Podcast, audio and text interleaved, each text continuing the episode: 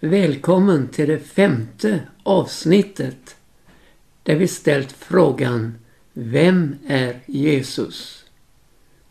Och vi har berört olika sidor där Jesus har verkat och där hans person har trätt fram. Och vi ska fortsätta i det här programmet på den inslagna vägen och ta med något mer av just detta. Vi har påpekat att vad man känner till om Gud och om hans son Jesus Kristus. Det har vi fått veta genom det Gud har uppenbarat för oss. Och det finns nedskrivet till vår kännedom i Bibeln. Det är ju så att om vi tar en annan person så hur många böcker som än blivit skrivna om just den personen så känner vi honom eller henne väldigt lite, ja ytligt. Men med Bibelns budskap om Jesus är det så annorlunda. Vi lär känna honom på det personliga planet. Och det är ju så underbart att han förblir ingen främling för oss utan vi lär känna honom när vi tillägnar oss Guds ord i Bibeln. Jesaja, han får teckna ner många underbara namn på Jesus. Och ett som vi har varit inne på tidigare och tar fram här nu är från Jesajas sjunde kapitel. Där det heter Se, den unga kvinnan ska vara havande och föda en son och honom ska hon giva namnet Immanuel som betyder Gud med oss. Att Gud är med oss visar sig så oerhört tydligt i uppenbarelsen av Jesus när han föddes in i vår värld. Ja, då visade Gud sin omsorg om människan. Då visade Gud att han var med oss och ville frälsa oss. I gångna tider hade han sänt profeter för att bära fram hans budskap. Men nu sände han det bästa han hade. Han sände sin enfödde son Jesus Kristus. Och det rakt in i vårt släkte som en människa som dig och mig blev Jesus förd in i världen. Och dock på ett övernaturligt sätt därigenom att helig ande kom över den unga kvinnan Maria och överskyggade henne. Och därför heter det så underbart. Därför skall det heliga som var det fött kallas Guds son. Den helige ande befruktade den unga kvinnan. Och den helige ande var alltså helt involverad i Jesu födelse. Och när vi senare, då Jesus blev döpt av Johannes i Jordan, får se hur den helige ande sänker sig ned över honom i lekamlig skepnad som en duva så kan vi förstå den helige andes smörjelses betydning i Jesu verksamhet.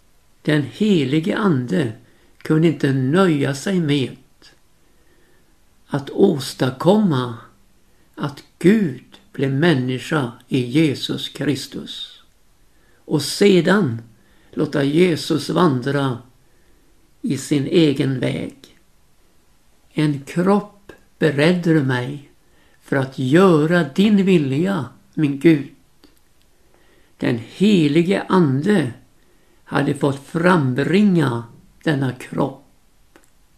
Men nu skulle den helige ande också få vara den som bar fram Guds vilja i Jesu liv.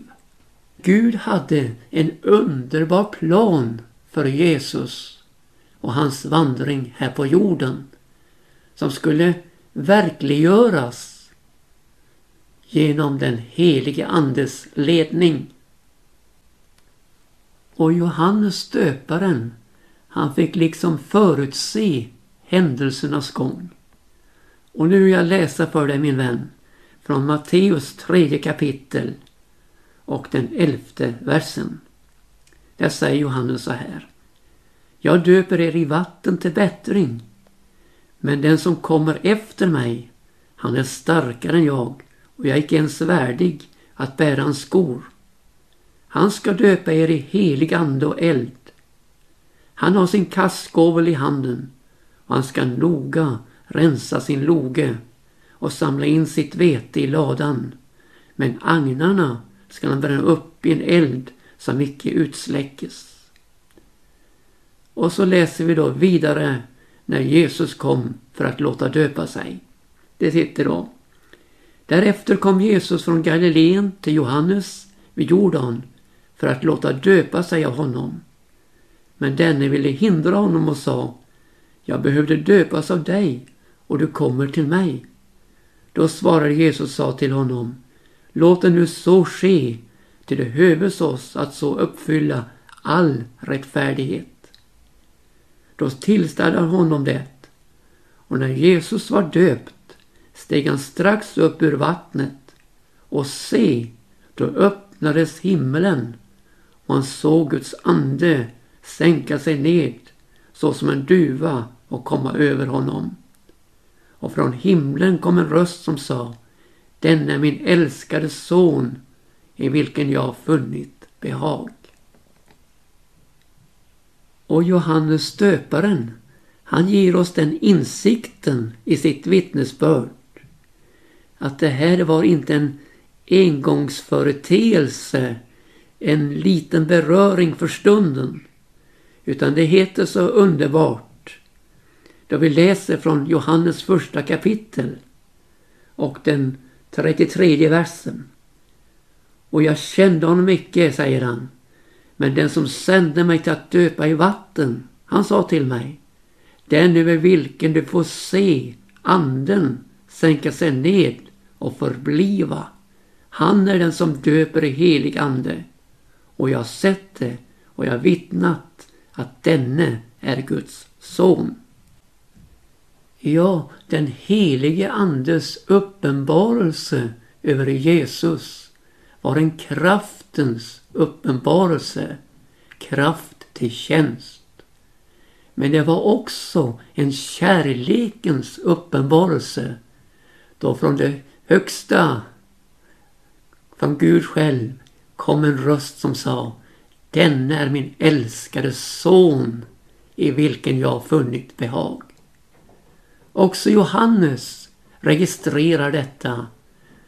Han vittnar då det vi har läst och säger att denne är Guds son. Johannes, döparen, han insåg och var fullt klar över vem Jesus var när den helige ande sänkte sig ner över honom. Tänk att få se detta. Tänk att få uppleva detta. Att här står han som en uppdragsgivare, Gud, har talat om är den som döper i helig ande och eld. Ja, ja, säger Johannes, jag döper i vatten.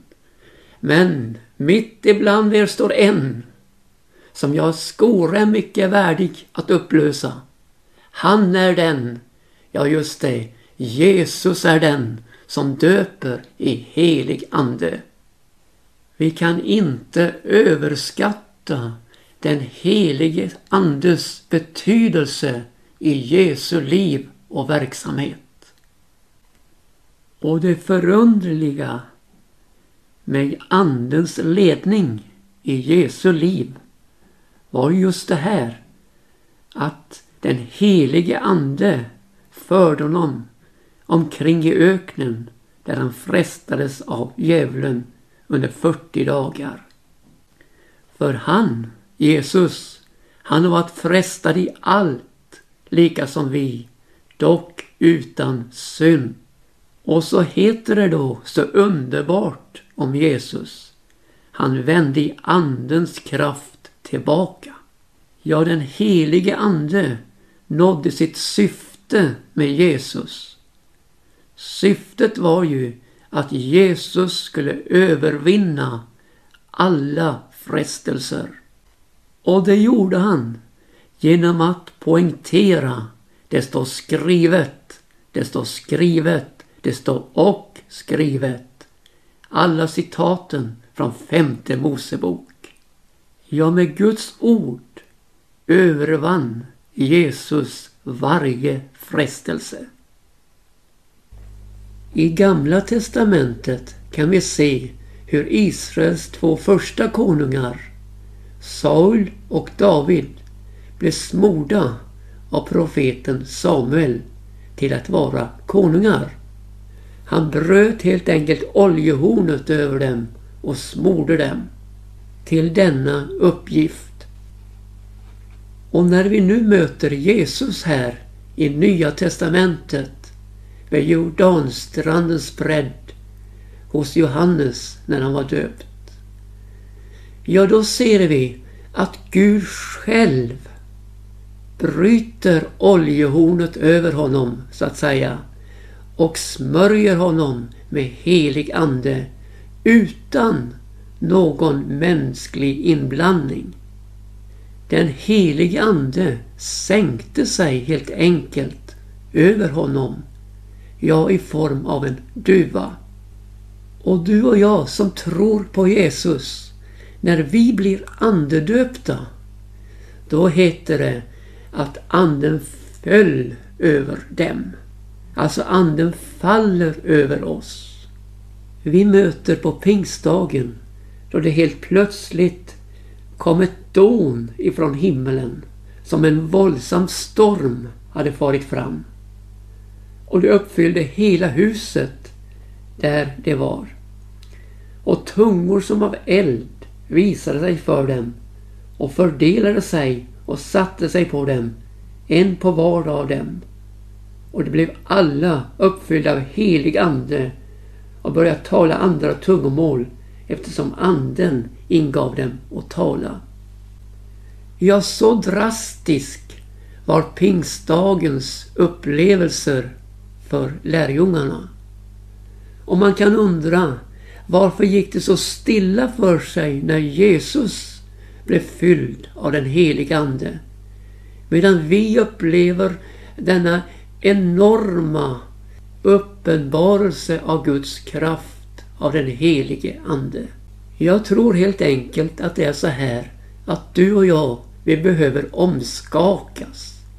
För vi sitter så fast i våra begrepp och vad vi tycker och tänker och hur det ska gå till. Men så kommer Gud och skakar om oss.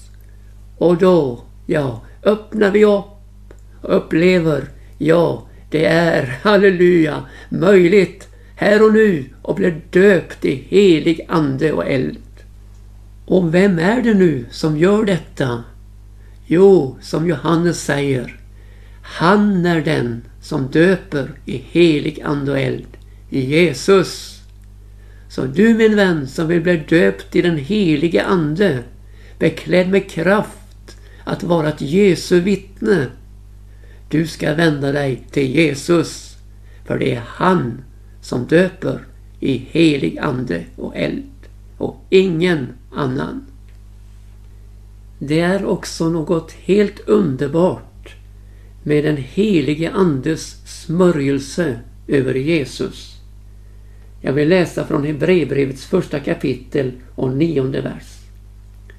Du har älskat rättfärdighet och hatat orättfärdighet. Därför, o Gud, har din Gud smort dig med glädjens olja mer än dina medbröder. Ja, den helige Ande är glädjens olja. Och så blev han smord med denna glädjens olja som flödade ut till hela omgivningen från honom. Lägg märke till ordet här. Älskar. Du har älskat rättfärdighet och hatat orättfärdighet. Hur skulle det sett ut om dessa ting varit lika? Rättfärdighet och orättfärdighet. Utan kärlek och utan hat. Men med en ljum inställning till båda sakerna. Ja, då hade smörjelsen uteblivit över Jesus.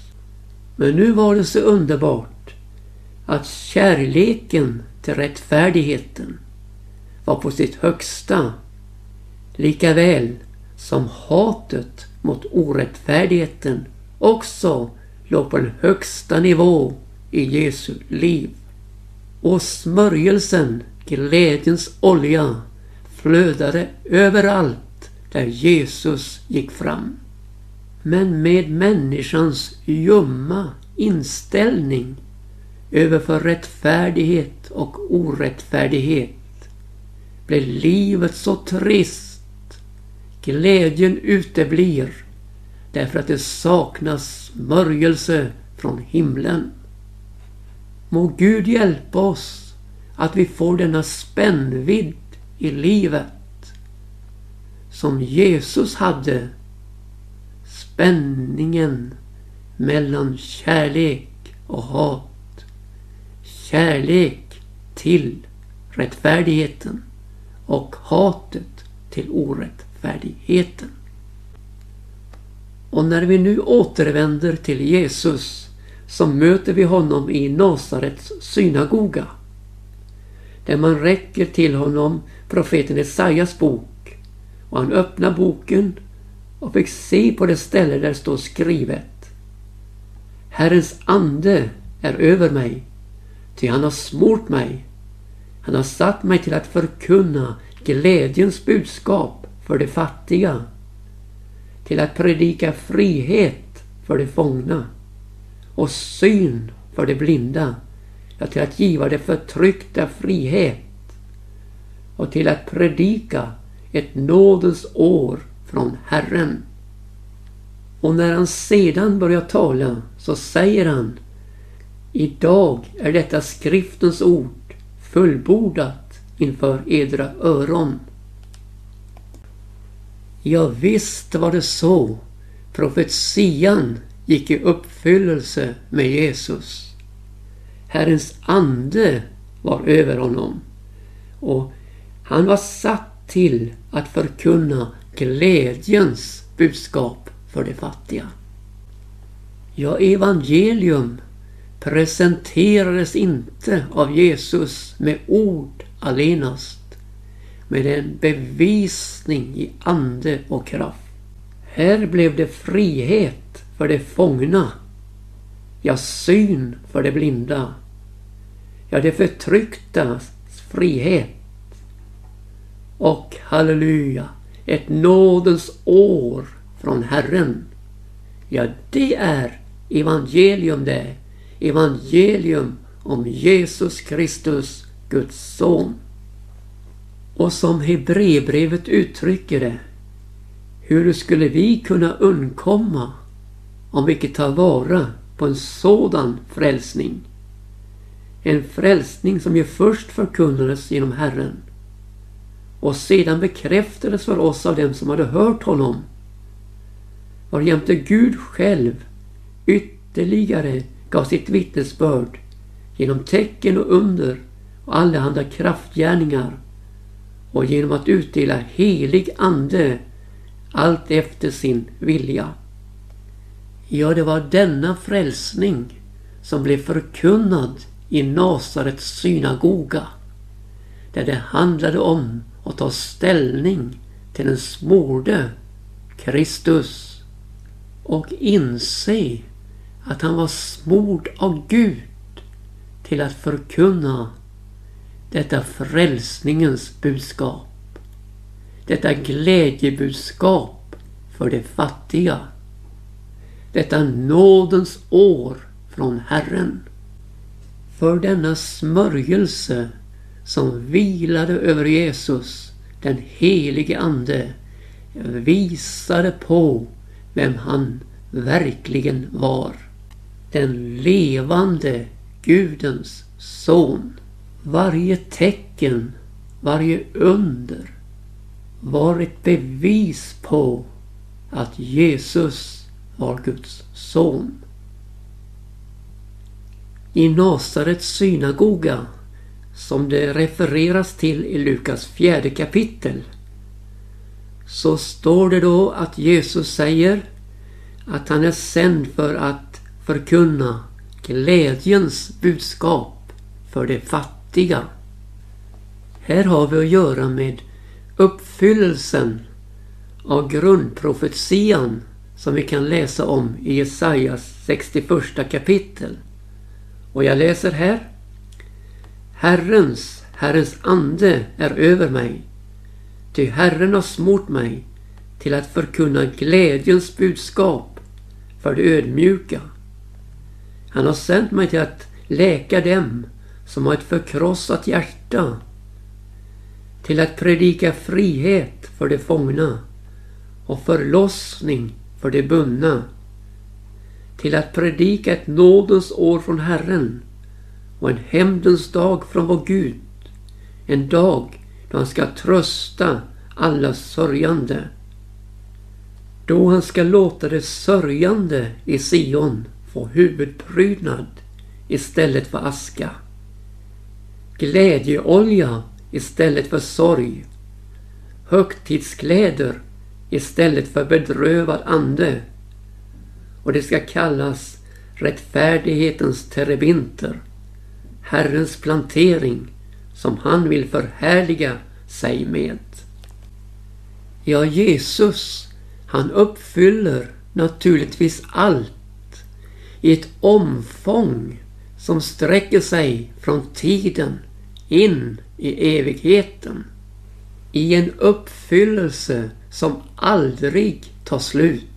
Men det börjar med ett litet korn som blev sått in i våra hjärtan. För att växa till här i tiden och skördas i evighetens värld till ära för Gud. En Herrens plantering. Ära var hans namn. När Jesus börjar sin bergspredikan så säger han Saliga är de som är fattiga i anden. Till dem hör himmelriket till. Och i denna andliga fattigdom så kommer Jesus med sitt glädjebudskap. Denna fattigdom är ett uttryck för vårt behov av Gud. Och den visar sig i ödmjukhet inför honom. Det finns inget glädjebudskap för den som är stolt, den som är rik och det fattas honom intet. Nej, vår fattigdom inför Gud måste mötas av vår ödmjukhet i hjärtat. Så vi kan uppleva hur han får fylla vårt behov i härlighet. Och inte framhävda i vår egen kraft och förmåga. Utan inse vårt stora, ja fullständigt behov av Gud. Ja, den stolte, den högmodige står till fall medan den ödmjuke står till upprättelse. Och här når oss glädjebudskapet där den helige Ande anslår tonen i våra hjärtan. Jesus-tonen förhärligandet av honom. Där vi ser vem han verkligen är. Högmodet och stolthetens fruktansvärda framtoning blev bruten och ödmjukheten får sin chans. Ja, det är den helige Andes verk i vårt inre. Dessa levande vattenströmmar sköljer in över ett torrt och obrukbart område. Och vi upplever livet. Ja, livet med Jesus. Han med den sanna ödmjukheten inför Gud. Det var Jesus som sa om någon törstar så kommer han till mig och dricka. Han sa också Kom till mig, ni alla som arbetar och är betungade, så ska jag giva er ro. Ta på er mitt ok och lär av mig, ty jag är saktmodig och ödmjuk i hjärtat. Så ska ni finna ro för era själar, ty mitt ok är milt och min börda är lätt. Vi ska nu få lyssna till Folke Nilssons underbara sång Källa med levande vatten. Kristina Imsen sjunger.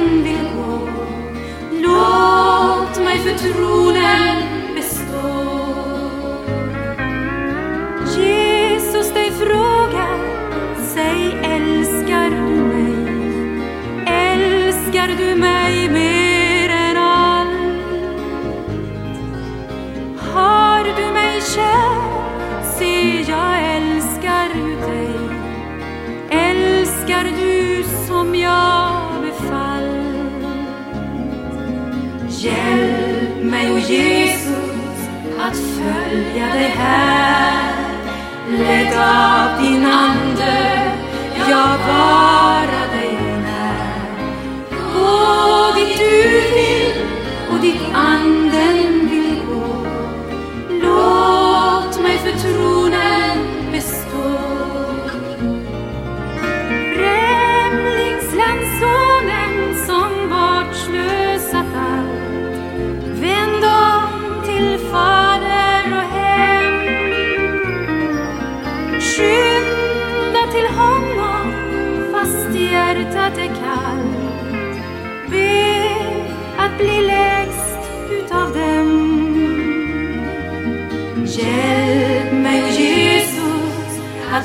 vara